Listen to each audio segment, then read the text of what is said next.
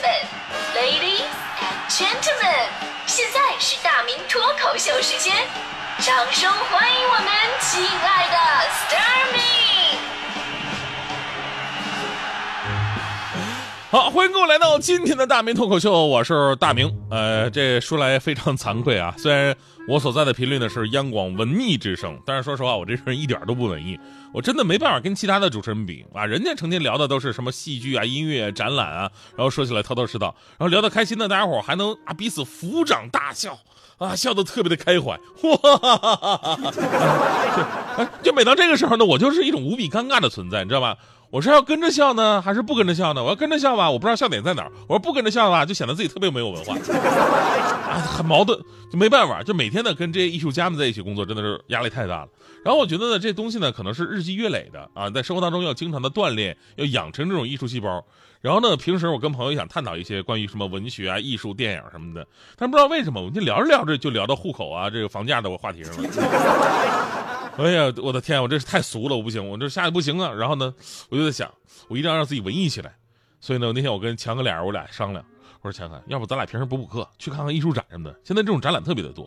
后来我就跟这个强哥前不久嘛，就去那个哪儿，就是北京那个七九八，经常有展览嘛。然后进了一个现代雕塑的房间，里边只有我俩人。我哇进去一看，我的天哪，满墙满地都是那种。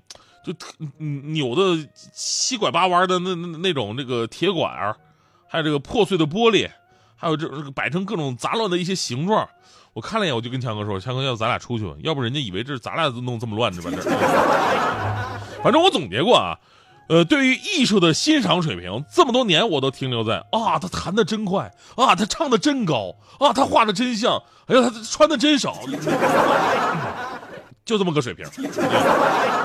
但有的时候你也不能怪我呀，这那都是很多艺术的形式跟内容啊，真的是不是正常人能够理解的。啊，以前说什么毕加索呀、康定斯基呀、蒙德里安啊，画的太抽象，感觉像是小学生画的。那但是那个毕竟是你解释了，我能稍微理解的那种艺术的一个范畴之内。而如今很多艺术展览的内容，真的是你根本无法认知的它其中的含义。比方说最火的最近啊最火的一件艺术作品，十二万美元的一根香蕉。我们来看一条新闻。近日呢，一件由香蕉和胶带组成的艺术品，在美国迈阿密巴塞尔艺术展卖出了十二万美元，大概人民币八十五万的天价。那这个作品呢，是来自意大利现代艺术家莫瑞吉奥·卡特兰之手。这个香蕉啊，就是真的那个普通的香蕉，来自迈阿密当地的一家超市，花了零点三美元。然后呢，在一块胶带把它给粘在墙上，就仅此而已。然后呢，卡特兰在接受采访的时候表示说，这件作品呢，从香蕉的弧度到颜色到胶带的贴法，都经过了深思熟虑，然后给它取名为“喜剧演员”。更夸张的是，这个香蕉还有不换的，是不断的更换。毕竟啊，这放几天，这香蕉都会变黑，是吧？而且你有兴趣的话呢，可以把这根香蕉，准确的说，这件艺术品给买走。呃，然后目前啊，已经两根香蕉被人给买了。第一根香蕉售价高达十二万美元，第二根呢，很快被一位法国人花了差不多的价格买走了。第三根目前有两位艺术有两个艺术机构啊想要购买，价格已经被炒到了十五万美元。然后呢，这个事的最新的消息你知道什么吗？就是迈阿密当地时间周六下午的一点四十五分左右，艺术圈最火的这根香蕉被一个叫做大卫达图纳的行为艺术家给摘下来吃了。这哥们一边吃还一边跟现场的观众聊天吃完以后呢，他还发了社交媒体说：“这是我的一次行为艺术，名字叫做饥饿艺术家。”所以我觉得整个事件都特别的魔幻，你有没有？就现在国际艺术领域已经到达了已经是难以企及的，就是哎呦我的天啊！我都不一个，我这 一个零点三美元的香蕉贴上墙卖十二万美元，一个到展览馆把人家的展览给吃了，你告诉我这都是什么艺术？但是我觉得是吧？这里边最神奇的还不是这两个，最神奇的是花十二万买这个香蕉的，这才是真正的行为艺术。我可以给你们的这个行为艺术直接取个名字吗？就叫洗钱吧，是吧？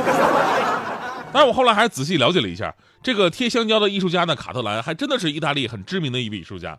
据说能收藏一件他的作品呢，是不少艺术爱好者的梦想。卡特兰的艺术生涯始于1980年左右，就没怎么经历过专业艺术训练的他呢，做出来的艺术作品往往都带着强烈的讽刺意味。也正是因为如此，他是当代最有名，同时也是最有争议的一位艺术家。所以呢，看到他的这个行为，我突然想到了咱们节目片花那句话嘛。有人问卢梭什么是艺术，卢梭说什么不是艺术。所以我豁然开朗，我特别想说，卢梭，你给我把嘴闭上。说艺术这东西吧，就咱也不是没接触过。就是我姐姐呢，也是大学老师，专门教人画油画的。我自己大学的时候演过那种啥后现代主义荒诞风格的先锋戏剧，对吧？我的前搭档黄欢同学，如今还是著名的艺术展的策展人，是吧？所以我想说的是呢，就古典的、传统的、夸张的、离奇的这些我都见过一些。我最起码吧，我会给自己一个什么是艺术的一个判断。我特别讨厌跟人是是人跟我说什么呢？说啊，你看到什么就是什么，或者说啊，其实它有很多的象征意义。呃，就好像有一次我去黄淮那边参加那个参观什么艺术展，然后看到很多离奇古怪的东西，就一块破石头，他能给我解释出很多的道理来。我说你千万不要给我解释这个，这个我都懂。就咱们中国人吧，在剖析层次意义这方面，我真的是受过专业训练的。上学那会儿，咱们最经常干的事儿就是分析“黎明就要来了”这句话有几层含义，表达了作者怎样的情怀。这个黎明其实指的还是什么？我们最强的能力就是比作者更懂作者。说完，我把手中的可乐放在旁边的桌子上。十分钟之后，来了二十多个给可乐拍照的，然后啧啧称奇：“这可乐好啊！” 建立在什么都是艺术的说辞之上，如今很多所谓的大师也纷纷亮出了自己的艺术作品。比方说，去年特别火的那位射墨大师，就是用注射器把墨汁儿射在那个白纸上，啊，书不像书，画不像画，但是就靠我刚才那个啊，就那个分析黎明就要来了的那句话有几层含义的能力，是吧？他能把这个东西说的神乎其神，已经到达了啊这个不着痕迹、天人合一的最高艺术境界。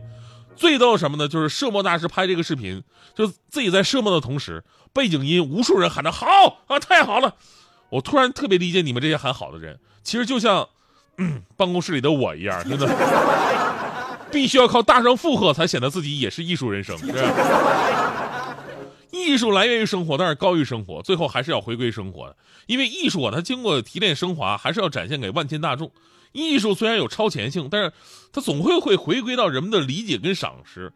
它必须要有扎实的基本功、丰富的认知、呃时间的积累和高度的提炼，才能凝结成一件艺术作品。如果真的是不管高低好坏啊，什么都是艺术，那就不是艺术，那是话术啊，就是只要说得通就行。而且我们最擅长的还是自圆其说。所以呢，艺术本身。有着一定的主观性，就容易让一些大忽悠混进来啊！你就说我这个专业就是，我这专业也是艺术啊。我这专业大学那会儿，准确的名字叫做播音与主持艺术。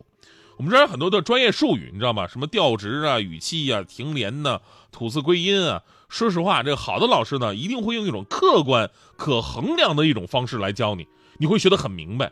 比方说调值啊，听起来很悬，然后呢，我要说啊啊啊啊，这对对吧？你也听不懂。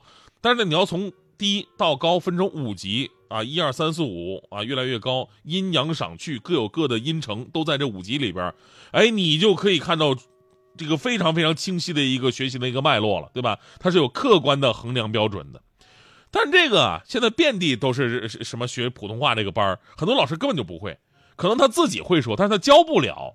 他们当老师就特别的简单，哎，我我干这个我太清楚了，真的。他们就三个诀窍，第一个诀窍是感觉，第二个是多练。第三个是到位，我给大伙演示一下，就是有学生问他说：“老师，请问一下，这个技巧是怎么回事呢？”他会说：“嗯，去找找感觉。”啊，那怎么才能找到感觉呢？啊，多练。那那怎那怎那要练练到什么程度呢？有练到位。那怎么才能练到位呢？这个时候你就可以一脸嫌弃的看这个学生啊，叹一口气，觉得很没有才华，然后再语重心长的说：“凭感觉。”